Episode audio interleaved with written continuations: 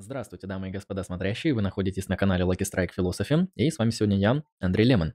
На этом выпуске философских кейсах я поговорю о трех интересных кейсах. А Первый будет посвящен тому, кто является носителем моральных свойств. Это будет первое, о чем мы поговорим. Я рассмотрю наилучших кандидатов при ответе на данный вопрос, а конкретно действия, общие правила и черты характера.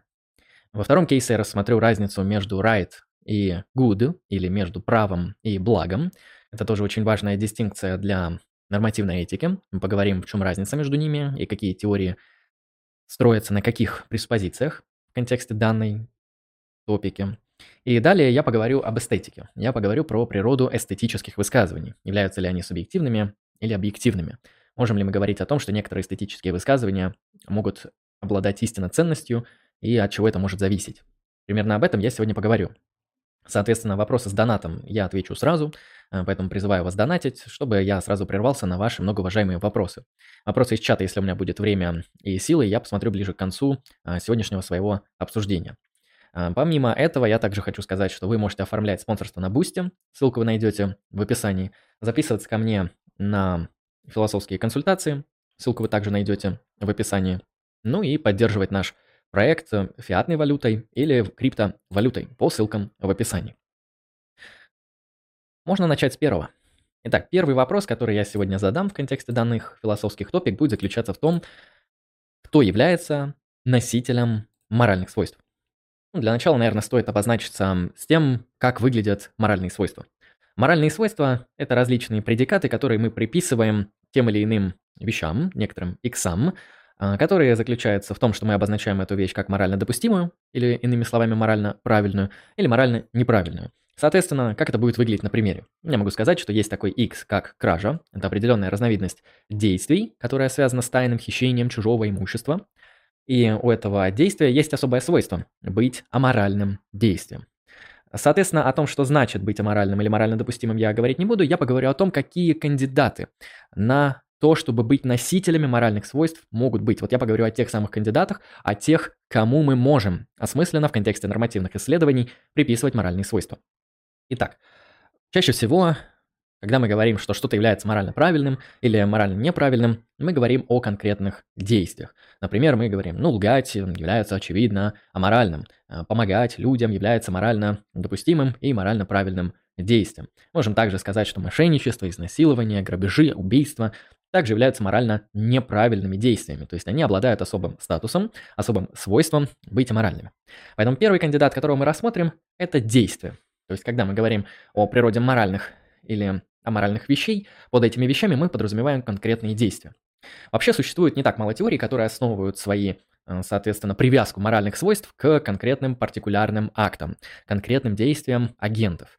Это, например, утилитаризм актов, это, соответственно, Эм, деонтология, которая делает акцент на анализ не правил поведения, а именно действий конкретных людей, это тоже все туда. Давайте рассмотрим, какие, в принципе, могут быть следствия при принятии данной позиции. Мы можем сказать, ну, зачем нам оценивать что-то иное, кроме как действия? Ведь именно действия являются проводниками добра и зла в этом мире. Либо конкретные действия обладают внутренними свойствами, быть морально допустимыми или недопустимыми. Ну, например, убийство может быть в каком-то смысле по определению порочным действием, которое является таковым вне зависимости от каких-либо условий. То есть убийство, которое имеет особое свойство быть аморальным, я имею в виду murder, оно вне зависимости от различных условий, то есть как внутреннее свое свойство содержит свойство быть аморальным деянием. А либо же мы можем сказать, что данные моральные свойства действий зависят от конкретных последствий этих действий. Например, когда мы говорим о том, что а, некоторое действие, оно приносит какой-то тип последствий, например, мы можем э, сказать, смотрите, у нас есть э, конкретное действие, действие в виде грабежа. Грабеж покушается на имущество и на жизнь и здоровье некоторого гражданина, человека. Соответственно, последствия грабежа могут быть довольно плачевными. Это довольно неприятный вред здоровью и вред имуществу. Если не повезет, то и вред э, жизни. Соответственно, грабеж может быть признан аморальным деянием не в силу внутренних свойств, а в силу тех последствий, которые порождает это действие. То же самое можно сказать, например, про ложь. Ложь – это конкретное действие, связанное с умышленным, целенаправленной дачей неверной информации. То есть заведомо ложное, информирование неверными данными. Примерно так можно определить ложь. И мы можем спросить, является ли ложь морально допустимым действием или морально недопустимым действием. Теоретики, которые будут отстаивать то, что ложь в силу внутренних свойств является недопустимым действием, конечно же, они будут утверждать, что это действие по природе своей является носителем свойства быть аморальным. А если мы рассматриваем консеквенционалистские теории, мы можем сказать, ну, понимаете, ложь, она может породить разные последствия. И существуют явно очевидные ситуации, где лучше солгать, чем говорить правду, где ложь сможет довольно сильно на высоком, так сказать, количественном показателе промаксимизировать полезность. То есть вы можете солгать какому-то конкретному человеку, при этом а, польза в виде спасения там 5 или 10 жизней каких-то людей будет для вас очевидна, и если бы вы сказали правду, то эти 5 или 10 человек могли бы погибнуть. Например, вам известны сведения о том, где прячется а, какая-нибудь группа невиновных людей, которых ищут бандиты. Вас спрашивают эти бандиты, не знаете ли вы, где эти многоуважаемые люди, на что вы можете сказать, нет, не знаю, не слышал, первый раз э, как бы возникает данный вопрос, то есть солгать. Таким образом, вы, вероятнее всего, спасете жизнь как минимум 10 человек. Исходя из этого, ложь в данном случае может быть оправдана в силу своих последствий. Каким образом? Таким образом, что она промаксимизирует благополучие 10 агентов. А, вот, таким образом мы можем сказать, вот смотрите, есть конкретные действия. Зачем нам ходить далеко? Проводниками добра и зла являются действия. Действия в силу внутренних или внешних свойств являются источниками добра и зла в мире. Если действия имеют внутренние свойства моральности, то само наличие действия гарантирует наличие добра и зла. А если же Добро и зло связано с внешними факторами, например, с теми каузальными следствиями, которые вызывают действия, тогда мы можем просто-напросто сказать, что вот это действие является проводником, то есть каузальным вызовом определенных последствий, которые и характеризуют это действие как правильное или неправильное. Поэтому а, первые теории, которые мы сегодня рассмотрим, это, соответственно, именно те, которые просто-напросто акцентируют свое внимание на анализ партикулярных актов конкретных людей. То есть мы спрашиваем, что обладает моральными свойствами. Моральными свойствами обладают конкретные действия. А, соответственно, это наилучшим способом видно на примере классического гедонистического утилитаризма Иеремии Бентама, который и называется в современной нормативной этике утилитаризмом актов. Именно этот утилитаризм оценивает действия, конкретные действия конкретных людей от их последствий. С этими теориями и с подобными теориями, которые просто-напросто оценивают конкретные действия, есть множество проблем.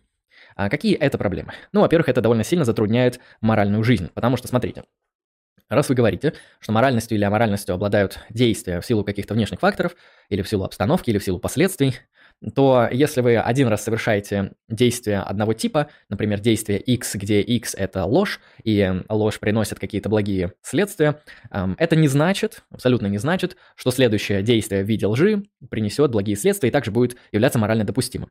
А в чем затруднение для морального агента? Затруднение заключается в том, что у него не существует какой-то четкой, проработанной, заранее заданной, гармоничной и обоснованной системы поведения.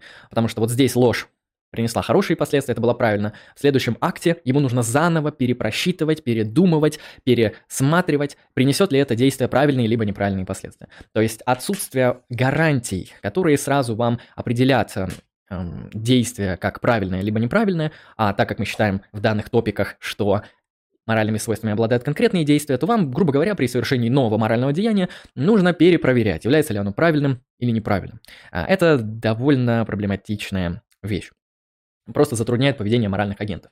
Вы можете сказать, ну, у нас, наверное, есть индуктивная выборка, например, мы знаем, что в среднем ложь приносит плохие последствия, именно поэтому лучше не лгать. Или в среднем грабежи приносят плохие последствия там и для вас, и для жертвы, и для множества других э, людей, минимизируют в конечном счете полезность, именно поэтому там грабеж не стоит совершать, и лучше от него воздержаться.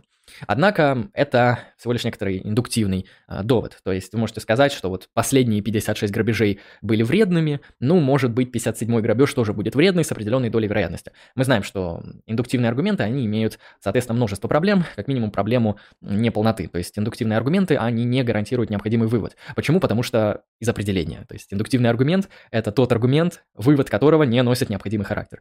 То есть дедуктивный аргумент – это буквально а, тот аргумент, вывод из которого носит необходимый характер. Необходимый в смысле стопроцентный. То есть из посылок с стопроцентной вероятностью следует некоторое э, следствие P, которое является выводом. Когда мы говорим об индуктивных аргументах, мы говорим о всех типах аргументации, которые ниже 100%. То есть там 99,9.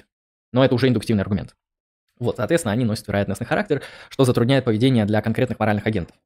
А, во-вторых, это немножко не соответствует нашим моральным интуициям, потому что мы, нам кажется, что добро и зло – это более стойкие категории, что это не такие вещи, которые в каждой ситуации зависят по-разному. Ну, например, вы спрашиваете, а правильно ли нарушать правила дорожного движения? Вы можете сказать, ну нет, конечно. То есть на правила дорожного движения, они для того и созданы, чтобы максимизировать полезность в контексте дорожно-транспортных движений и отношений между э, пешеходами и водителями. Соответственно, любое нарушение данных правил будет гарантировать максимизацию вреда, э, но за исключением там, определенных случаев. Но, э, соответственно, если такой системы нету, если нет какой-то системы общезакрепленных, обоснованных правил, то мы вынуждены в каждом отдельном случае перепроверять, является ли это действие морально правильным. То есть вот сейчас проехать на красный правильно или нет. И в каком-то смысле мы можем предположить, что таким образом добро и зло, оно будет меняться в зависимости от ситуации просто постоянно. То есть это э, нам гарантирует такую моральную систему, которая в каком-то смысле э, шатается, течет по швам, не знаю, какую еще метафору происпользовать. В общем, э, как некоторый песочный домик. То есть он вроде есть, но чуть-чуть на него подуешь, а ветер на него постоянно дует, оно уже начинает каким-то образом разваливаться. Это, конечно, неудобно. Соответственно, те Моральные системы, которые делают акцент именно на анализ конкретных партикулярных актов в современной нормативной философии, конечно же, э, имеют множество проблем, множество контринтуитивных следствий для наших моральных интуиций, ну и, в принципе, намного хуже отражают э, наши базовые интуиции, наш здравый смысл по поводу того, что такое добро и зло. Потому что, я думаю, все из вас, все из вас знают вот эти интересные мысленные эксперименты против утилитаризма актов, прошу уточнить, против утилитаризма действий, конкретных партикулярных актов, а не утилитаризма правил, о котором мы чуть позднее поговорим. А если мы рассматриваем утилитаризм действий, перед ним встает ну, такая серьезная проблема. Вот представьте, что вы а, врач, к вам принесли 5 пациентов, им нужно пересадить каждому из них а, по одному разному органу, иначе они все умрут. Ну и к вам, соответственно, пришел ваш здоровый старый друг, а, который является еще и вашим пациентом. Вот, вы знаете, что он здоров, он так, как сказать, проведать пришел, уточнить, и у вас вот моральная дилемма. Можно ли его убить, вытащив из него органы, чтобы спасти вот этих несчастных пятерых пациентов, которые вот-вот умрут. Ну, соответственно, если мы утилитаристы актов, то, очевидно, данное действие является единственным морально правильным решением. Вы должны поймать этого человека, вы должны вытащить из него все необходимые органы, пересадить этим пациентам, чтобы их с необходимостью э, спасти. Это будет правильное действие в этом контексте. А, то есть, когда мы калькулируем и вообще оцениваем действия в зависимости от частных случаев, у нас возникают очень странные ситуации, э, где вот э, морально допустимым является подобный кейс. Или если вы изучали систему прецедентного права Британии и Америки, США, вы, наверное, также замечали, что там тоже есть очень странные прецеденты, которые основаны на каком-то странном случае из разряда там в каком-то штате нельзя скидывать лосей с вертолета. Вот это да, ничего себе. Вот именно лосей и именно с вертолета нельзя скидывать. Хорошо, а если выдру? А если не с вертолета? А, ну вот понимаем, да, что эти случаи, они не совсем покрывают то, что мы ожидаем от моральной реальности. То есть мы полагаем, что все же а, тем или иным способом, когда мы говорим о моральной реальности, мы претендуем на более общие, более универсальные правила и принципы, а не вот это вот все связанное с э, непонятно чем. То есть это создает действительно некоторые э, проблемы. Это первый момент. Давайте рассмотрим второго претендента, который может играть значимую роль при оценке, при оценке э, моральности дея... не деяния, при оценке моральности просто. А какой X является носителем моральных свойств? Второй кандидат – это правило. А, правила, или лучше сказать общие правила или принципы. А, совокупность общих правил и базовых принципов я называю кодекс. Ну, не только я называю это, в принципе, определение кодекса. Если вы спросите, что такое нормативный кодекс, это совокупность правил и принципов. А каких правил? Правил, конечно же, общих, правил, которые закрепляют, регулируют определенный тип поведения, и тем или иным способом объясняют нам уже более не частные случаи, а общие случаи. Давайте представим ситуацию. Да, предположим, водитель, вот у нас есть многоуважаемый водитель, а этот водитель вы. Вы едете домой поздней ночью. Например, вы едете домой в 12 часов ночи. Просто возвращаетесь с работы, на которой очень сильно задержались. Ну, всякое бывает. Вы едете по безлюдной дороге, на которой уже множественное количество раз ездили. Ну, знаете, в последние разы так уж получалось, вам везло, и вы всегда проезжали на зеленый. То есть э, там, на этом, соответственно, длинной улице, на которой никогда никого нету, особенно в это позднее время, эм, вы всегда попадали на зеленый, и у вас как бы не было никаких проблем. Но как-то раз вот произошла неожиданная ситуация, неожиданное событие. Событие заключается в том, что в этот раз, когда вы ехали, так как вы ехали не после своего классического рабочего дня, а после позднего рабочего дня, вы попали на красный. А, Причем там красный такой, знаете, мерзкий, там 120 секунд, надо стоять, ждать, ну, в общем, бывает, ну, бывает. А, Днем отличным образом работает, хорошо регулирует движение, потому что там большой поток пешеходов, но ночью непонятно зачем. Соответственно, 120 секунд, красный свет. Вопрос, стоять и ждать 120 секунд или проехать? Если вы скажете, конечно же, можно проехать, и разве какая здесь проблема? Камер нету, никто не штрафанет, никого не собью, в целом все нормально, да и я домой спешу, спать охота. С точки зрения как раз-таки утилитаризма актов, ну или любой моральной теории, которая оценивает конкретные партикулярные действия, мы можем сказать, ну, знаете, это действие вполне себе безобидно. Это действие не выглядит злобным. Это действие не выглядит как такое, которое мы назовем самым аморальным в мире или просто аморальным. Ну, проехал проехал, а что бояться там? А почему наша оценка именно такова? Потому что в данном случае мы оцениваем конкретное действие. Потому что мы говорим, ну да, вот для этого конкретного партикулярного случая действительно нет каких-то значимых последствий, которые могли бы показать достаточную степень вреда, которая бы сдержала вас от совершения данного действия. Поэтому вы спокойно проезжаете и окей. На следующий день просыпаетесь, в добром здравии, все нормально. А, знаете, в чем заключается проблема? Проблема, в принципе, может заключаться в том, во-первых, что мы подвержены факторам удачи и неудачи, то есть может э, вполне себе произойти ситуация, что именно в этом случае вы проехали на красный, и именно в этом случае что-то произошло неповадное, что вы кого-то там сбили, ранили или что-то, в общем, может произойти. То есть э, эти правила, они для того и писаны, чтобы максимизировать полезность. А в нашем мысленном эксперименте есть преспозиция, что именно эти правила максимизируют полезность. То есть э, контрдовод, то, что это правило вредно само по себе, здесь не рассматривается. А таким образом, как утилитарист актов, или как тот нормативный теоретик, который оценивает партикулярные действия, вы, конечно, можете сказать, в этом действии нет проблемы, оно морально допустимо, почему и нет. Но если вы будете рассматривать моральный статус не конкретных действий, а действий, которые соответствуют общим правилам, которые уже, например, максимизируют полезность, то есть вы будете оценивать общие правила. Общие правила формулируются как то, что определяет действие во всех возможных ситуациях определенного типа. Соответственно, как будет выглядеть общее правило? На красный свет вы должны остановиться и подождать зеленый, и потом ехать. Вот так выглядит общее правило в контексте правил дорожного движения. Если вы конституционалист правил, то вы будете говорить, что действие данного человека является морально недопустимым, потому что он нарушил то правило, которое максимизирует полезность. Это правило изначально изобретено для того, чтобы максимизировать полезность при прочих равных. То есть мы оцениваем с точки зрения моральных свойств в данном контексте эм, правила, общие правила поведения. А, я вам говорю про утилитаризм просто потому, что это более близкая мне теория. А, то же самое можно сказать про деонтологию.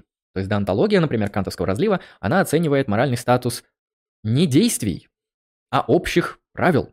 Например, мы говорим, а вот общее правило – вы должны всегда лгать оно вообще проходит через призму категорического императива? Не вступает ли оно в противоречие с другими принципами, например, принципом собственности? Не вступает ли данное правило в противоречие с принципом признания того, что люди для нас являются не инструментами, а целями? Ну или правильно сказать, не только лишь инструментами, а в первую очередь целями. Не рассматривает ли она людей исключительно как инструменты? Вот, и мы заметим, что данное общее правило, если его универсализировать, универсализация будет выглядеть так, во всех возможных случаях вы должны всегда лгать. Или во всех возможных случаях вы должны всегда проезжать на красный. Оно будет очевидным образом, во-первых, с точки зрения конвенционализма, а, максимизировать вред, а не пользу. А во-вторых, данное правило будет, если мы рассматриваем деонтологическую систему, оно будет не проходить, кантовскую имею в виду, критерий категорического императива. Она не будет рассматривать людей как ценных внутренне ценных э, вещей, то есть она будет рассматривать людей как инструменты, а не как ценности и цели. А, и она, соответственно, будет вступать с другими принципами. А, таким образом, мы можем сказать, что вот есть общее правило, которое нам предписывает там, не проезжать на красный свет светофора, за исключением определенных случаев, которые там описываются отдельно. Например, если вы не полицейский при исполнении своих собственных обязательств. Это понятно.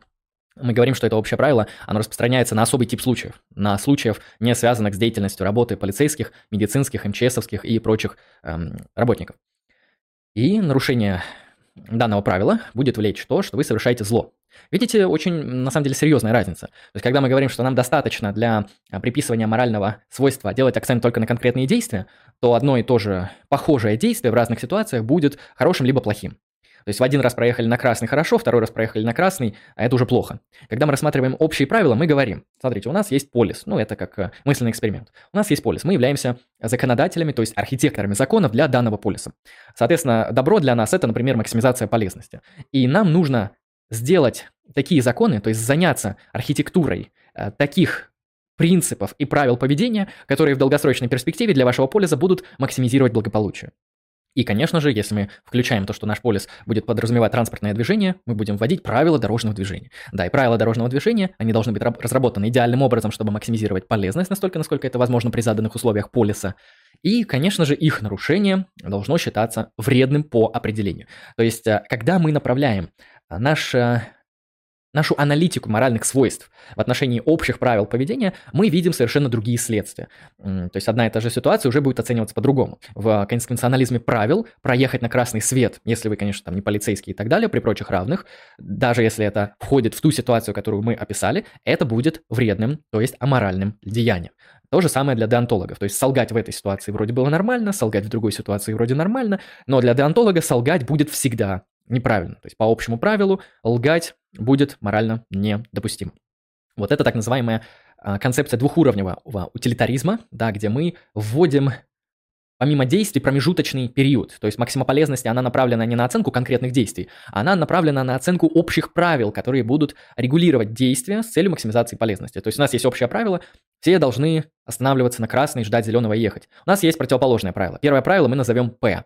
Второе правило будет, соответственно, не P. Как оно будет выглядеть? На красный все должны ехать. То есть первое, на красный все должны стоять, второе правило не П, на красный все должны ехать. Соответственно, когда мы задаемся вопросом, а, какое правило нам необходимо для того, чтобы в нашем городе было все круто в контексте правил дорожного движения, то понятно, что первое правило, которое будет демаркировать зеленый и красный сигналы таким образом, что зеленый будет обозначать то, что нужно проезжать, а красный то, что нужно стоять, оно будет более полезным, более прагматическим и с большей степенью сможет максимизировать полезность и минимизировать вред, чем второй тип правил, который отождествляет зеленый и красный сигналы. То есть таким образом мы вообще ликвидируем какой-либо э, смысл светофора. Потому что светофор нужен для того, чтобы останавливать машины и регулировать движение. Если он будет показывать одни и те же семантические значения при каждом сигнале, то есть зеленый ехать, желтый ехать, красный ехать или не ехать, твое дело, сам решай, то у нас просто отключается общее правило. Оно просто не будет работать, что будет, конечно, максимизировать вред для эм, данной ситуации для правил дорожного движения. То же самое, когда мы пытаемся проуниверсализировать какие-то общие принципы или правила, э, связанные с деонтологическим анализом. То есть мы спрашиваем, можно ли универсализировать грабежи. Нет, нельзя, потому что они подрывают другой принцип, который мы считаем значимым. Это принцип того, что существует частная собственность. Тогда нам нужно отказаться от принципа частной собственности и признать то, что любой человек у другого может забрать собственность, э, даже если он в этом откажет. А более того, если мы говорим про грабеж, мы должны еще признать то, что у людей нет права как бы свободу распоряжаться своим здоровьем. То есть любой может подойти и морально оправданно совершить э, насилие над вашим здоровьем, так же, как и вы. А, соответственно, если мы считаем, что у нас должно сохраняться одновременно и защита здоровья и собственности, и сохраняться моральная допустимость грабежей, мы впадаем во внутреннее противоречие. То есть это правило невозможно универсализировать в силу внутренней некогеренции. Я думаю, вы понимаете, как это работает. Если нет, можете почитать Эммануила Канта, он вам подробнее постарается это разъяснить в основах метафизики нравов, он об этом довольно хорошо пишет. Он не пишет про грабежи, но он пишет про универсализацию, а, соответственно, моральных императивов. Вот, таким образом, второй кандидат на приписывание моральных свойств – это просто-напросто общие правила. Как видим, у этой концепции намного больше плюсов. То есть мы э, в этом случае уже рассматриваем этику как что-то более стабильное. Мы видим, что общие правила покрывают большее количество случаев, чем чем что-то иное. А, то есть нам не придется каждый раз для людей вот создавать для них эпистемически неопределенную ситуацию, связанную с тем, ой, а как мне поступить в данном действии, а, как мне совершить а, вот такой акт или другой. Нет, вот у тебя есть общее правило, которое проверено максимой полезности, и дальше просто действуй в соответствии с этим правилом. То есть при прочих равных, там, ликвидируя какие-то так называемые пограничные или экстремальные случаи, следование этому правилу будет являться морально правильным деянием, и об этом не нужно, так сказать, вам будет заботиться. То есть, если хотите позаботиться, можете сделать это отдельно, занявшись нормативной и прикладной этикой а, в контексте моральной философии, но в вашей моральной жизни вы можете следовать этим правилам, а, надеясь и имея достаточную уверенность в том, что они будут приносить а, полезные следствия и максимизировать полезность. Вот. Вот что будет, если мы будем оценивать с точки зрения моральных свойств конкретные, не конкретные действия, а общие правила поведения. Третий кандидат. Если первый и второй кандидат имеет отношение к теориям консеквенционализма и деонтологии, то третий кандидат, как вы, я думаю, догадываетесь, имеет отношение к этике добродетелей. Дело в том, что этика добродетелей не приписывает моральные свойства конкретным действиям. Более того, этика добродетелей не приписывает моральные свойства правилам поведения. Ну, при прочих равных. Понятно, что там найдется какая-нибудь синтетическая система, которая там все на свете учитывает. Но при прочих равных этика добродетелей делает акцент на другую. Вы можете в чате попробовать угадать, что это такое. Хотя, мне кажется, не угадаете. Этика добродетелей оценивает не действия и не общие правила поведения и принципы. Этика добродетелей оценивает черты характера. То есть черты характера или наши диспозитивные эмоциональные установки. Исходя из этого, мы можем говорить, что черты характера играют значимую роль при оценке тех или иных деяний. То есть, когда вы спрашиваете, смотрите, у нас есть, соответственно, моральные свойства. А, моральные свойства, например, быть морально правильным или морально неправильным. Дальше мы задаемся таким вопросом. Куда это можно приписать, если это не действия и не общие правила? Эти моральные свойства можно приписать нашим чертам характера или эмоциональным установкам. Какие-то черты характера или какие это эмоциональные установки – вопрос концептуальный. Так, пришел донат, и, конечно же, мы на него прервемся, как я и обещал, что на все донаты мы прерываемся и говорим многоуважаемым донаторам спасибо, особенно за такой большой донат. Это я, это я очень люблю, хорошие донаты. Да. Спасибо, спасибо большое. Человек с ником Командувач. Командувач. Командувач. Надеюсь, правильно прочитал. А, большое тебе спасибо, многоуважаемый командувач. Ты солнышко, великолепный человек. Я аж расплакался, потому что, знаете, а, дилемма стримера-философа, она заключается в том, что контент хочется производить, но хочется его и монетизировать. То есть, понимаете, и денег хочется, и контента хочется. Потому что у меня сейчас контента на самом деле много лежит. Я уже тут чуть ли не на три лекции записал контента, еще там 10 в голове валяются. Но вот э, как-то думаю, как это все сделать, чтобы было красиво. Но пока что стараюсь это как на Boosty делать. Кстати, подписываемся на Boosty по ссылке в описании. Всех спонсоров Boosty я приветствую и добавляю вас на экран нашей трансляции. Вам спасибо большое за тех, кто уже подписался. Итак, командовать 1000 рублей с покрытием комиссии. Спасибо тебе большое, многоуважаемое солнышко. В знак поддержки роста волос Лемона. Спасибо, спасибо. Надеюсь, с волосами будет все хорошо. Они действительно уже очень длинные. Если кто-то это смотрит в подкастах, можете посмотреть на мои фотографии ВКонтакте или просто включить эту запись на Ютубе. Волосы действительно длинные. Я вот даже не знаю, стричься, не стричься. Пока, пока мне нормально, но как только надоест, наверное, немножко подстригусь. Вот. Спасибо большое. Благодарю. Ты солнышко. Наверное, в конце трансляции еще раз э, скажу спасибо всем донаторам, поэтому донатьте. Ссылка на Donation Alert в описании и оформляйте спонсорство на Boosty. Там очень крутой контент выходит для спонсоров. А мы продолжаем.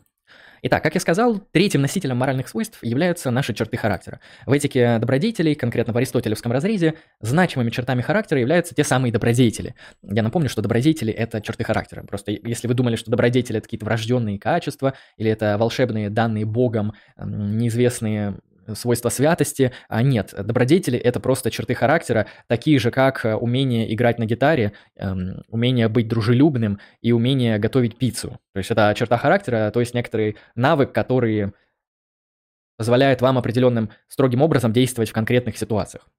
Вот, это, если что, черта характера. Таким образом, в этике Аристотеля мы можем сказать, что некоторые черты характера наилучшим образом позволяют достигать нашего видового человеческого благополучия. Эти черты характера именуются добродетелями. А есть очень дискуссионные вопросы, связанные с тем, какие критерии демаркации добродетелей и пороков. То есть по какому критерию Аристотель отбирает добродетели. По критерию интуитивной очевидности, в принципе, список добродетелей Аристотеля, он очевиден, да, то есть вряд ли кто-то сейчас пойдет спорить с тем, что мужество, мудрость, щедрость, остроумие, умеренность, справедливость, что это благие добродетельные черты характера. То есть никто не будет браться и говорить, что вот быть справедливым – это зло, это неправильно. Быть трусливым – это правильно. А, я, по крайней мере, не видел ни в нормативной этике ни одного человека, который отстаивал бы подобную позицию, ни даже на уровне вот э, таких более низменных не философских обсуждений в интернете. То есть даже в обсуждениях в интернете многие люди все же там согласны плюс-минус э, со списком Аристотеля, каким бы он э, ни был. То есть имплицитное согласие по э, выделенным Аристотелем добродетелям, оно присутствует. Проблема в том, что нам непонятно, этот список открытый или закрытый, этот список может редактироваться или нет. А, каков же все-таки по-настоящему критерий выделения данных добродетелей, кроме произвола? То есть если он просто на основании произвола выделил интуитивно значимые для нас вещи, то это хорошо, но тогда нужно думать, а нужно ли еще что-то выделять? А если среди них центральная добродетель? А есть ли какая-то там детерминирующая добродетель, а не что-то такое можно сказать, поверхностное. А, соответственно, вопрос дискуссионный, по какому критерию Аристотель выделяет добродетели, ну, я думаю, вы можете сразу ответить в чате, это золотая середина. Золотая середина – это критерий демаркации добродетелей и пороков. Ну, проблема в том, что золотая середина, она работает с многими добродетелями. Да, например, она работает с мужеством. Мужество – это золотая середина между двумя пороками переизбытка и недостатка, а, который заключается в том, что недостаток мужества – это трусость, а переизбыток мужества – это безрассудство. То же самое работает с щедростью. То есть вы либо жадный, либо транжира. Если вы не жадный и не транжира, то вы щедрый. А то же самое работает с умеренностью. Вы либо развратник, либо аскет. И то, и то является формами порочности. Но что делать с добродетелю справедливости? То есть справедливость это между чем и чем. Ну, понятно, что есть несправедливые люди, они порочны. А вот если я максимально справедлив, То есть я как бы очень сильно справедлив. Я плохой или хороший человек? То есть является ли максимизация справедливости как черты характера злом? Вопрос дискуссионный. Или вот, например, какой смешной пример приводят, вот есть такое действие, как а, честность. Например, смотрите, ну, честность это в смысле не лгать. А, вот э, у нас есть крайность, лжец, абсолютный лжец лжет постоянно. Есть э, другая крайность, человек всегда постоянно говорит правду. А получается, золотая середина между лжецом и честным человеком – это какой-то такой человек, который немного лжет, немного говорит правду. То есть немного подхалима, но немного и, как говорится, правду говорит. Тоже немного странно. То есть что делать с добродетелю честности? То есть чтобы быть честным, мне, получается, нужно иногда врать, или, или нет. Что делать с мудростью? Это очень сложный вопрос. Вот, э, например, глупого человека мы понимаем. Да, глупый – это порочно. А мудрый – это круто. Но если ты сильно мудрый, сверхумный или очень умный, это порочно или нет?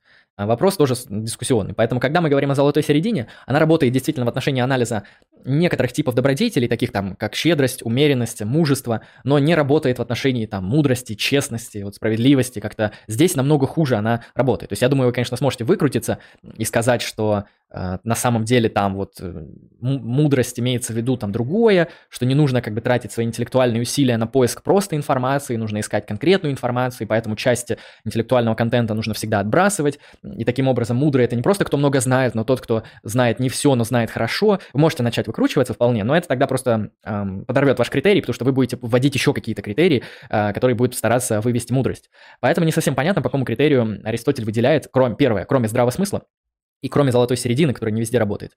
Вот, например, у Аристотеля есть добродетель остроумия. Что это значит? Что человек без чувства юмора – это порочный человек. А человек, с, а человек, который шутит как идиот, он тоже порочный. То есть человек, который плохо шутит, это порочный человек. Человек, у которого нет чувства юмора, это порочный человек. Это плохие люди. По крайней мере, в контексте одной черты характера. А, дело в том, что с этим вообще-то не все согласны. То есть многие считают, что для нашей моральной жизни чувство юмора – это не очень важная вещь. То есть какая к чертовой матери разница, хорошо я шучу или плохо шучу? Почему мы должны считать, что от этого мы должны отталкивать нашу моральную жизнь э, в контексте чувства юмора? Если у кого-то нет чувства юмора, я готов назвать его, что ли, мудаком. Ну, кто-то согласен, кто-то скажет, ну, смотрите, человек шутит как идиот, конечно, он мудак. Ну, а если нет, э, а если мы так не считаем? Вот, поэтому очень много проблем с демаркацией э, добродетелей. Но, в принципе, в принципе, сам подход, что мы оцениваем именно... Опа. Еще один большой донат. Как, как хорошо сегодня по донатам. Это уже от другого человека донат, за что ему тоже огромнейшее спасибо. А, спасибо, человек с ником Алекс Шланг. Алекс Шланг. Какой красивый а, никнейм. Спасибо большое за донат. Благодарю. Ты солнышко, Алекс Шланг. Тысяча рублей. Просто так, без сообщения. На поддержку канала. По крайней мере, я эти деньги происпользую на поддержку канала и философского контента в том числе. И поем на них, а то что-то давно не ходил во всякие интересные места. Знаете, я люблю кулинарное искусство. И вот надо будет как-нибудь что-нибудь хорошенькое покушать. В последнее время ем что-то простое и пресное. Это тоже хорошо для поддержания умеренности, но иногда хочется что-то вкусное. Напишите в чат, кто что вкусное ел за последние пару месяцев. Спасибо большое, многоуважаемый Алекс Шлонг, за тысячу рублей и за поддержку контента. Благодарю, ты солнышко. А мы продолжаем. Блин, я боюсь, мы сегодня не дойдем до второй и третьей топики, но нет, я постараюсь. Раз план поставил, значит мы все выполним. Как говорится, философ это тот, кто работает по плану. Тем более раздонатит, то мотивация еще больше. А, черты характера, эмоциональной установки. Дэвид Юм об этом хорошо пишет, помимо Аристотеля. Вот про Аристотеля, думаю, сказали достаточно. А, мы можем оценивать человека не в контексте его действий и не в контексте общих правил, которые будут оценивать конкретные действия. Мы можем оценивать просто-напросто черты характера. Например, вы встретили какого-то человека. Вы на самом деле не знаете о его правильных или неправильных действиях, да и как-то он пока что не совершил каких-то морально значимых действий. А, ваша аналитика правил поведения также не позволяет оценить, хороший он или плохой человек именно в силу того, что он пока что не совершил каких-то действий. Однако, вы замечаете, что он обладает очень странными чертами характера. То есть он пока ничего плохого не совершил, но он э, таки склонен лгать. Или он таки склонен поступать несправедливо. Я не знаю, как вы это узнали, но, предположим, вы черты характера у человека каким-то образом а, обнаружили. Но здесь, при анализе его черт характера, вы можете сразу понять, что что-то с ним не так. Я думаю, у каждого такая в жизни ситуация была, когда вы вот знакомитесь с каким-то новым человеком, и у вас создается о нем дурное впечатление. Это дурное впечатление связано с тем, что вы интуитивно схватили его общие черты характера. Вы заметили, что он какой-то недружелюбный, какой-то он токсичный, какой-то он нечестный, какой-то он несправедливый, достаточно жадный, хотя он вроде не прожадничал. Ну, какой-то жадный, знаете. Соответственно, когда вы говорите, что он в целом, ну, плохой человек, что он а, порочный человек или аморальный человек, вы просто-напросто хотите провести моральную дескрипцию, то есть проредуцировать моральные свойства до неморальных чего? До неморальных черт характера. То есть до черт характера, соответственно, они по определению не моральны. То есть мы их оцениваем а, как моральные или аморальные в соответствии с той или иной нормативной системой. А, в этом плане некоторые черты характера могут обладать моральным статусом. То есть Юм, например, пишет, что а, значимые моральные черты характера – это чувство справедливости, чувство милосердия, а, чувство честности, да, то есть человек честный. Это так называемые вот морально значимые черты характера, которые позволяют вам регулировать э, ваше поведение. То есть вы говорите о том, что кто-то хороший и плохой не в контексте действий или общих правил, а говорите, что кто-то хорошая либо плохая персона, а кто-то хороший либо плохой человек. Потому что у него такие-то диспозициональные установки к поведению. Или эмоциональные установки, или черты характера. Тут уже как удобнее называйте, что вам ближе, какой инструментарий философии э, ближе соответствует вашему разговорному э, жанру да, или акценту, то используйте. В данном контексте мы можем оценивать с легкой черты характера. А, итого, что мы узнали из первой топики? Что моральные свойства в современной нормативной этике можно приписать к одному из трех иксов. Первое – это действия конкретных людей. Ну, либо действия искусственного интеллекта, если он умеет действовать. То есть действия, партикулярные конкретные акты. Второй тип – это общие правила и моральные принципы, которые будут определять, как правильные или неправильные конкретные действия. Спасибо большое за донат. Это донат на расклад Таро. Давай я тебе его сделаю после основного материала. Спасибо большое, Биокороль, за 150 рублей. Благодарю. Расклад сегодня будет. Надеемся, что со твоей девушкой будет все хорошо. А, ожидая расклад, но придется тебе подождать. Пока, пока философия, а потом немного оккультизма. А, так вот, мы можем оценивать вполне себе общие правила и моральные принципы. А, то есть, когда вы, например, хотите оценить работу института, полиции, института образования, института демократии, института медицины и здравоохранения, понятно, что вы можете анализировать конкретные партикулярные действия каждого из врачей или каждого из участников этого института. Но вообще-то удобнее будет проанализировать их нормативные правила и общие принципы, из которых они исходят, которые э, детерминируют их поведение. То есть можете сказать, ну, правила здесь вообще-то плохие, да, тут какие-то противоречия между правилами возникают, здесь вообще правила не исполняются, неисполнение правила – это тоже то, что противоречит правилам, вот, и так далее, и так далее. То есть вы можете благодаря эм, моральным системам, которые оценивают именно общие правила, анализировать не только действия людей, потому что правила они будут значимыми при ответе на вопрос, является ли этот акт морально допустимым или нет. Но вы можете оценивать еще и структуру институтов. То есть структура там экономических, социальных, благотворительных и прочих-прочих институтов, например, здравоохранения э, или образования. Вы можете оценить, оценивая те общие правила, э, которые определяют деятельность данного института. Если эти правила максимизируют вред или, не или минимизируют полезность, то, очевидно, это плохие правила, то есть аморальные. Эти правила неправильные, просто так, нужно менять их архитектуру. Э, примерно так. Соответственно, это то, как будет работать те теории, которые будут приписывать моральные свойства общим правилам и принципам, или, как я это называю, кодексам. Общие правила и принципы – это кодексы. Итого, мы можем оценивать действия, кодексы и, третье, черты характера или эмоциональные установки. Люди являются носителями черт характера. Ну, животные, кстати, тоже, но про них мы обычно не говорим. Люди носят разные черты характера. Некоторые эти черты характера хорошо раскрывают их человеческую природу, либо эти черты характера максимизируют полезность. Например, если человек дружелюбен, или человек милосерден, то в среднем его поведение будет максимизировать полезность, потому что его поведение будет определяться его чертами характера в виде милосердия, добродушности, справедливости, мужества и так далее, так далее. Исходя из этого, мы можем говорить, что именно эти черты характера мы считаем морально правильными, потому что они в конечном счете максимизируют полезность. Это будет, э, кстати, консеквенционализм добродетелей или консеквенционализм черт характера. Наверное, как-то так это будет называться. Такая позиция есть, если что, я не выдумываю. То есть, когда мы максимум полезности направляем не на оценку действий или правил, а на оценку черт характера. Мы говорим, эти черты характера хороши именно потому, что они максимизируют полезность. Или если мы берем эвдемоническую аристотелевскую топику, мы можем сказать, что эти черты характера, например, мужество и справедливость, они хороши, потому что они наилучшим способом раскрывают социорациональную природу человеческого существа. Как-то так, ну то есть позволяют ему достигать эвдемонии. С этой топикой понятно. Теперь будем двигаться ко второй топике. Right versus good. Именно так я обозначил эту топику. Переведем на русский. Право против блага. Что такое right и что такое good в контексте нормативной этики? Это тоже очень необычная и очень интересная дискуссия. Это дискуссия, связанная с тем, от чего мы будем отталкиваться при построении нормативной системы. Или, иными словами, давайте зададим проблему следующим образом. Что значимо для построения нормативной теории? Начнем сначала с концепции блага или с концепции good, goodness, благо. Как выглядят концепции, которые а, выстраивают свои нормативные положения и нормативные следствия, исходя из концепции блага? Это концепции, которые анализируют цели и методы достижения целей или инструменты. То есть они изначально находятся в топике целей инструменты. А цели, они еще называются блага. То есть блага и цели для данной топики являются синонимами.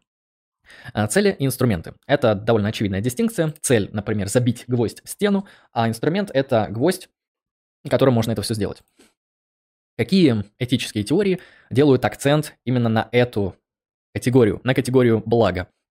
На категорию блага делает акцент этика добродетелей и консеквенционализм. На категорию права делает акцент деонтология. Об этом мы тоже поговорим. Начнем с первого. Что такое цели и инструменты?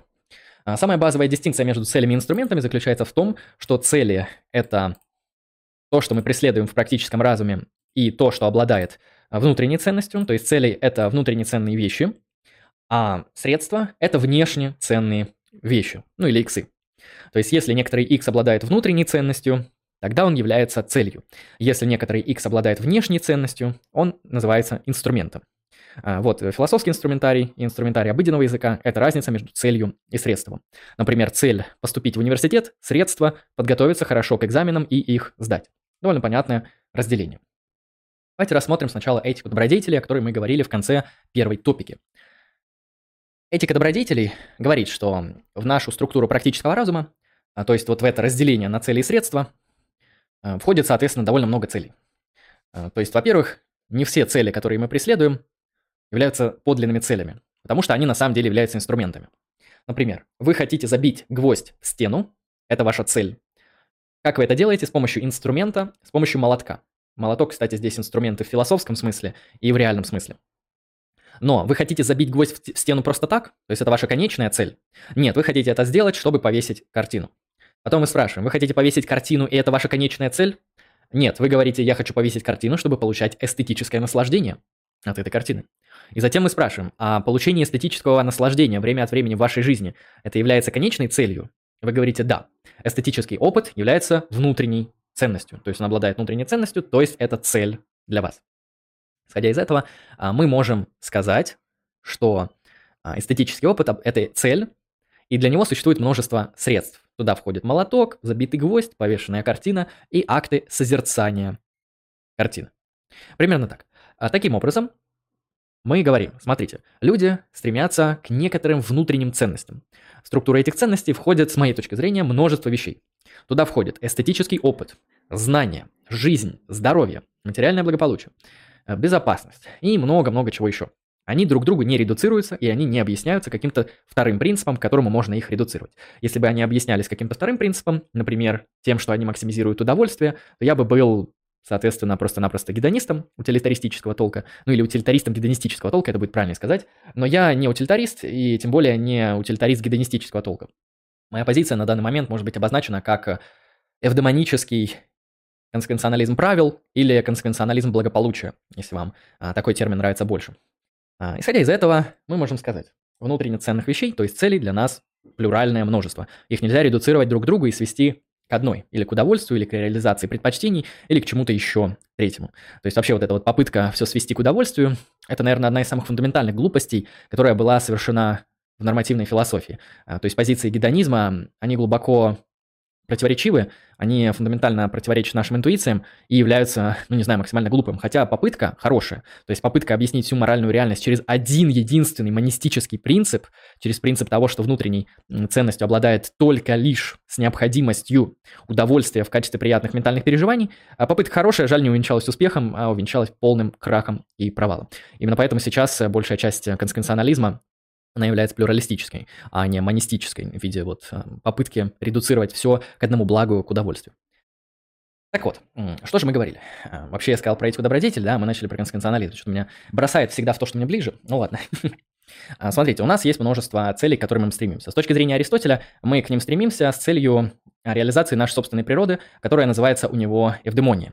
Эвдемония – это состояние некоторого благополучия, в котором реализована наша человеческая природа наилучшим из возможных способов. Исходя из этого, для достижения эвдемонии а, мы можем использовать разные инструменты. Ну и с точки зрения Аристотеля, соответственно, для достижения целей, То есть благ, для нас существует множество благ. У нас есть разные инструменты для достижения этих благ. Соответственно, те блага, которые наилучшим способом раскроют, точнее, те инструменты, которые наилучшим способом будут достигать благ и э, раскрывать наш человеческий потенциал, не вступая в противоречие с другими агентами, потому что раз вы говорите, что э, достижение благ – это про людей, то это будет распространяться на всех людей. То есть вы должны еще учитывать интересы других э, агентов, других людей. То есть, например, нельзя будет в этой системе морально правильно максимизировать свое счастье, то есть достигать своей евдемонии в ущерб чужой евдемонии. Это будет совсем эм, неправильно. Примерно так. А, таким образом, мы можем говорить, что максимизация благополучия или достижение евдемонии – это благо. Это просто good. Это та внутренняя цель, к которой мы стремимся через определенные инструменты. Я думаю, это вполне себе э, понятная вещь. И далее наша нормативная система выглядит так. Мы спрашиваем, что такое good? Good – это ABC. То есть добро или благо – это ABC. Что позволяет достичь ABC? X, Y, Z. Вполне себе.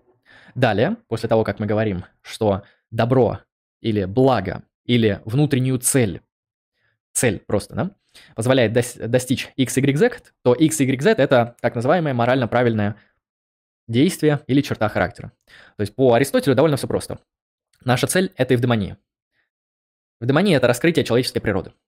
Наилучшим способом мы можем раскрыть человеческую природу действуя в соответствии с добродетелями и отрабатывая добродетельную жизнь. То есть, ведя добродетельную жизнь. Добродетели, по Аристотелю, что интересно, это и инструменты для достижения эвдемонии, то есть цели а, в виде счастливой, благополучной жизни, и одновременно цели. То есть это не только инструменты, но и цели. Потому что эвдемоничный человек – это тот, кто с помощью добродетелей достигает эвдемонии, и тот, кто является носителем этих добродетелей. Это очень интересно, что у Аристотеля навыки, то есть черты характера в виде добродетелей, они одновременно и инструменты, и цели. То есть мы хотим достигнуть добродетельной жизни. Каким образом? С помощью добродетельной жизни. Это немножко странно в плане того, что это получается некоторое круговое определение. То есть добродетельная жизнь – это жизнь с добродетелями. А как достичь э, такой жизни? С помощью добродетелей. То есть по факту добродетельная жизнь – это добродетельная жизнь. И, в общем, хотите счастливо жить, живите по добродетели. А что такое счастливо жить? Это жить по добродетели. Вот, то есть тут есть некоторое кольцо. А в этом плане очень опасно смешивать цели и средства и говорить, что цели и средства, они в конечном счете совпадают. А, подобная проблема не возникает в конституционалистских теориях, когда мы говорим, что вот блага – это, например, а, что-то, что мы считаем полезностью, это может быть реализация предпочтений или это может быть объективный список. Вот, и мы говорим, что максимизация объективного списка является пользой, и все действия, которые являются или все общие правила, которые максимизируют полезность в виде достижения объективного списка. То есть не удовольствие, не реализации предпочтений только лишь, а именно достижение объективного списка, что очень важно именно в контексте а, плюралистического конституционализма. А, именно это будет инструментом. То есть какой инструмент? Это либо действие, либо общие правила. Какие? Которые направлены на цель. Цель – максимизация полезности. То есть максимизация полезности – это цель. Каким методом? Либо с помощью общих правил, эта позиция ближе мне, либо с помощью конкретных действий. То есть здесь цели и средства, они разделены. То есть инструменты – это правила поведения и принципы, то есть кодексы. Кодексы – это инструменты. И эти инструменты направлены на определенную цель, на максимизацию полезности в виде объективного списка. А здесь довольно все понятно, я думаю.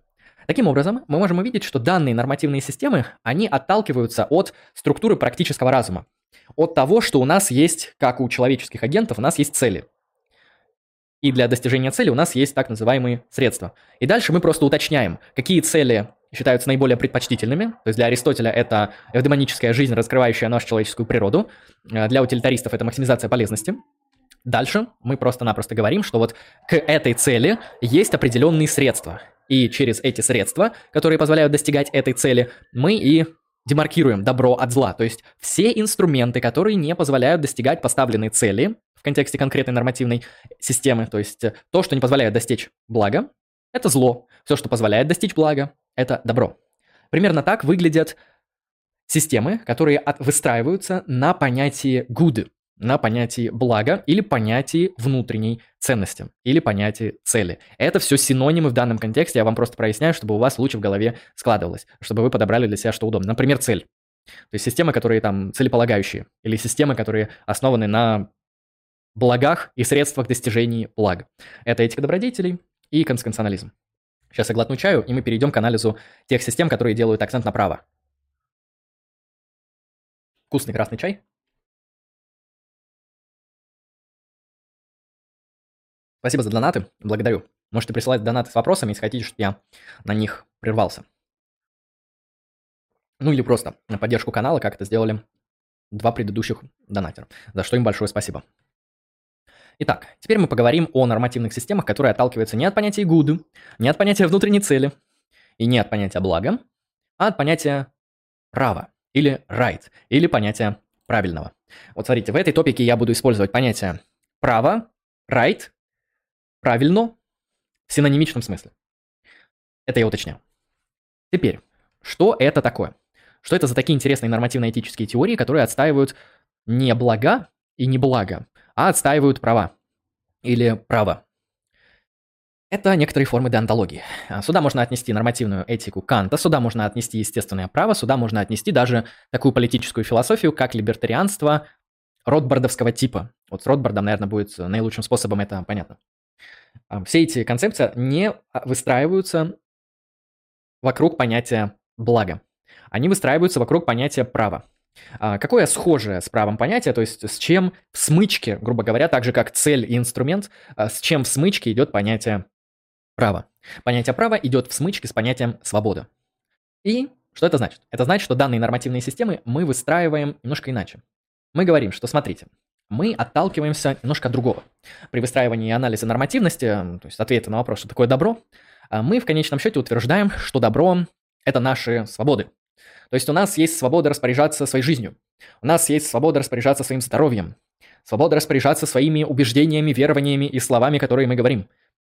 Мы свободны в том, чтобы исповедовать, что мы захотим, чтобы иметь собственность, чтобы жить, и никто нашей жизни не препятствовал, чтобы быть здоровыми, чтобы что-то знать, и так далее, и так далее. То есть у нас на самом деле много свобод.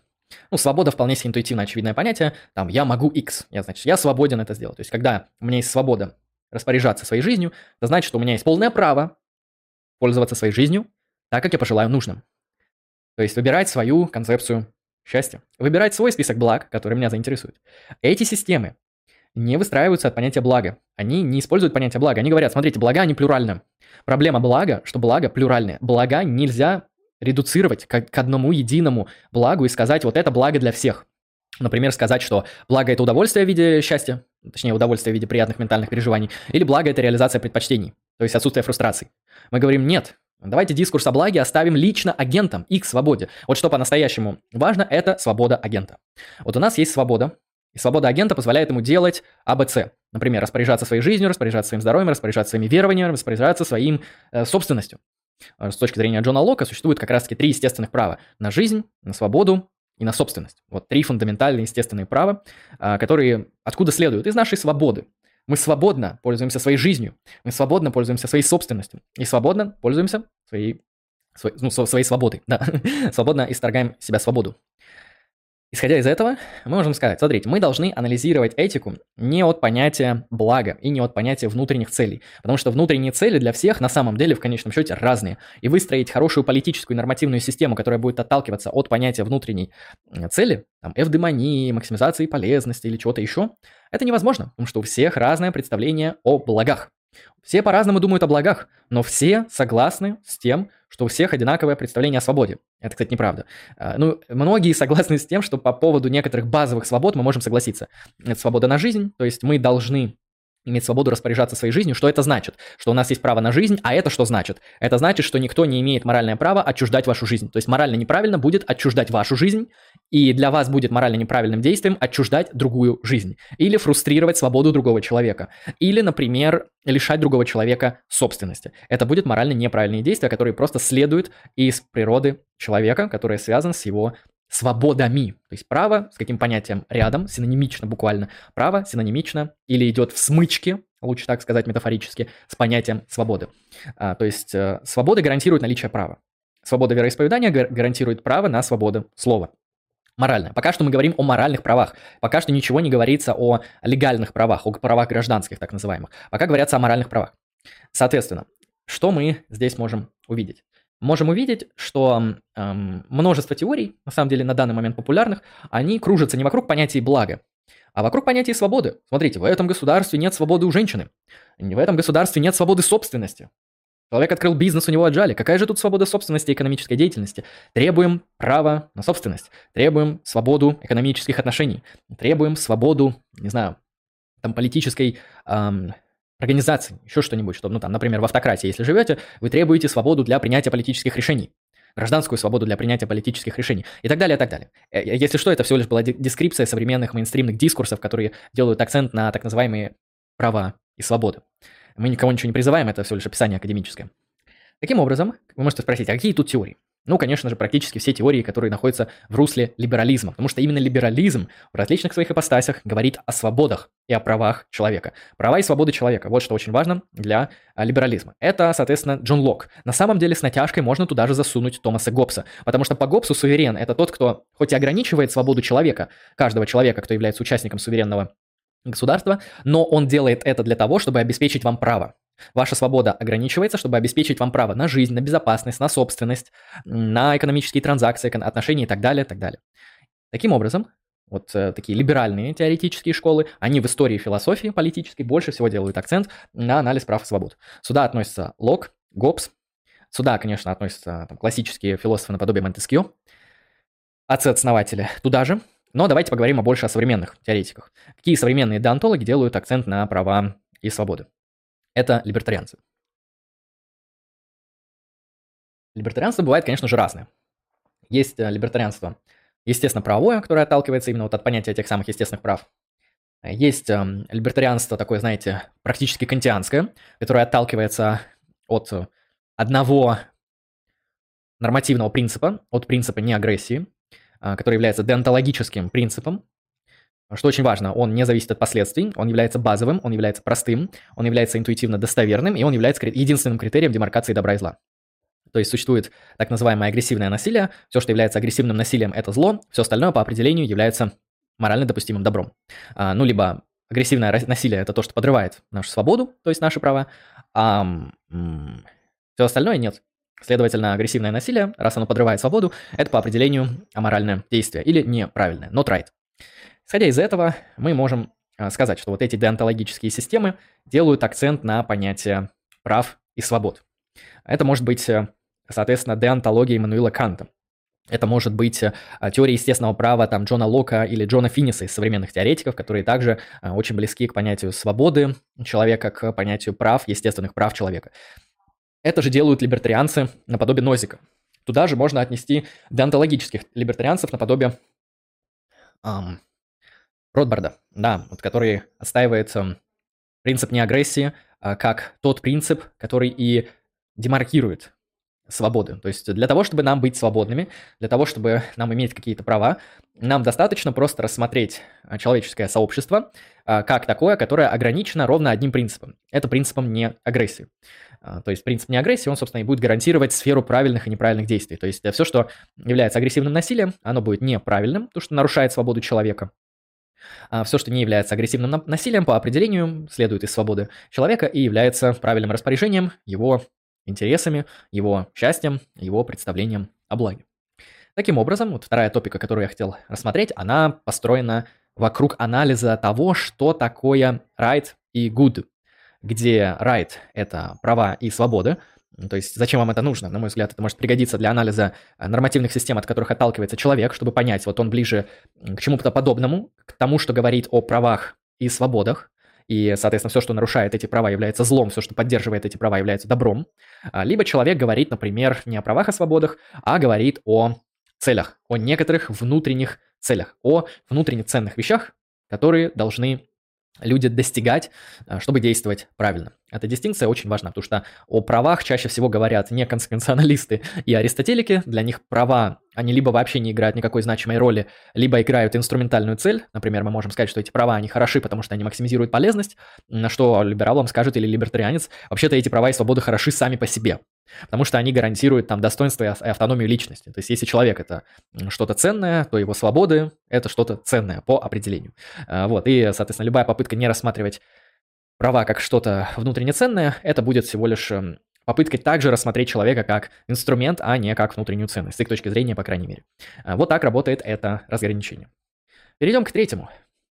Третья топика, о которой я сегодня хотел поговорить, потом я перейду к анализу чата, поэтому задавайте туда а, интересные вопросы, не забывайте ставить знак вопроса, чтобы я демаркировал, где вопросы, где реплики. Третья топика будет посвящена природе эстетических высказываний. Ну что, давайте давайте с примеров. Какие примеры эстетических высказываний вы знаете? Например, фильм «Бэтмен против Супермена» является прекрасным, замечательным, красивейшим произведением искусства. Вполне себе эстетическое высказывание. Или «Мне очень сильно понравился «Сталкер» Тарковского». Что-нибудь подобное. Или, например, Гамлет Шекспира – прекраснейшее литературное и театральное произведение.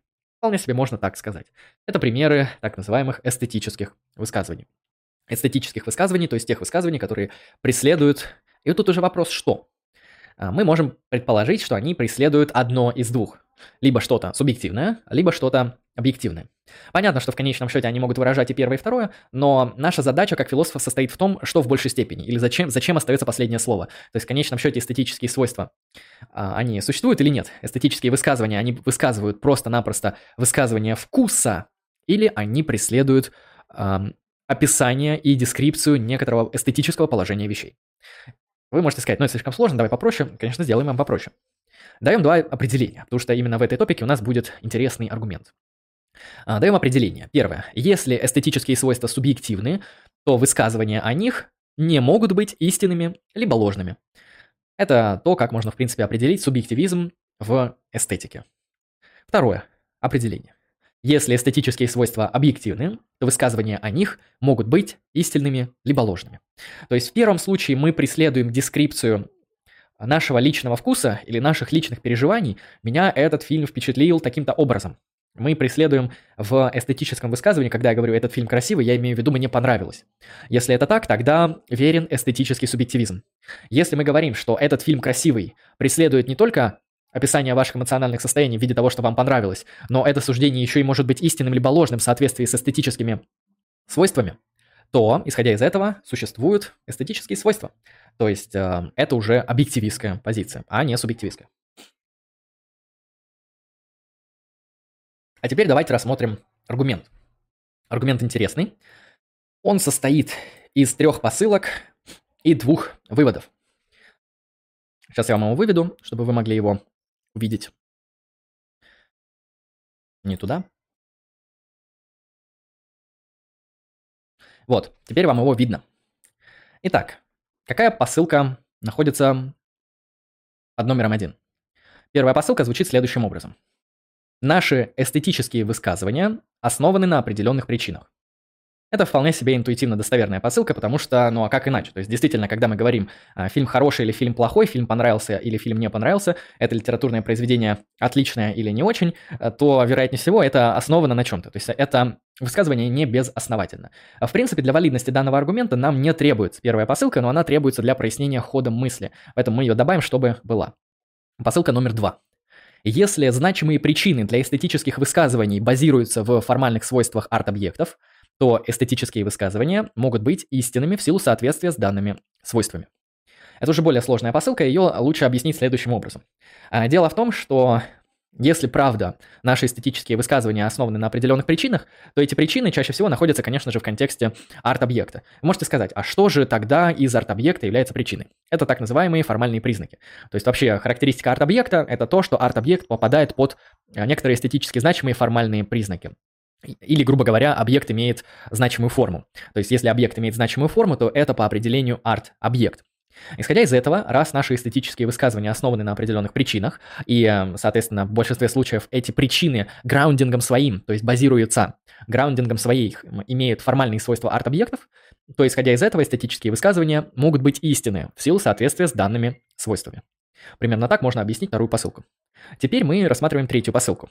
Граундинг причин, вызывающий эстетические высказывания, коренится в формальных свойствах арт-объекта. А, надеюсь, это правда. Я в это, по крайней мере, верю. Потому что от обратного было бы немного странно, а, в силу того, что мы говорим, мне понравился этот фильм, я спрашиваю, почему, и ты говоришь, мне понравился этот фильм. А, то есть, в конечном счете, при данном объяснении, то есть при ответе на вопрос, почему тебе понравился данный фильм, ты граундингом своего объяснения будешь указывать значимые формальные свойства этого арт-объекта. Потому что именно арт-объект у тебя вызвал эмоцию, да, когнитивную, лучше сказать, нон-когнитивную реакцию в виде нравится или не нравится, в виде определенного эстетического переживания, которое ты высказываешь в эстетическом высказывании. Исходя из этого, посылка 3, я полагаю, вполне себе истинная. Если это так, то мы получаем два вывода. Второй вывод, кстати, следует из определения, вот оно.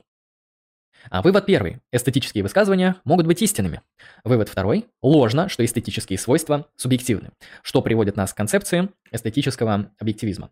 С2 следует из определения из, ну, из первого второго определения, соответственно. То есть ложно, что эстетические свойства субъективны, потому что эстетические высказывания могут быть истинными. Во втором определении нам дано, что эстетические свойства объективны, а не субъективны, если высказывания о них могут быть истинными либо ложными. А, соответственно, вот вам формальная запись данного аргумента, если вам это интересно, на языке предикатов. Логики предикатов. А, S – это P, первая посылка. Вторая посылка. Если P – это A, то S – это I. Посылка третья P – это A. Ну и, соответственно, самая простая импликация, модус Tollens, по-моему, вот это вот P2, P3 называется. А, и вывод S – это I. Таким образом, если все посылки данного аргумента верны, то эстетические свойства носят объективный характер, потому что они зависят от значимой формы арт-объектов и могут именно об этой форме быть истинные либо ложные эстетические высказывания. Примерно так может быть описан а, данный аргумент, который я сегодня хотел рассмотреть. Вот так я рассмотрю кратенько третью топику.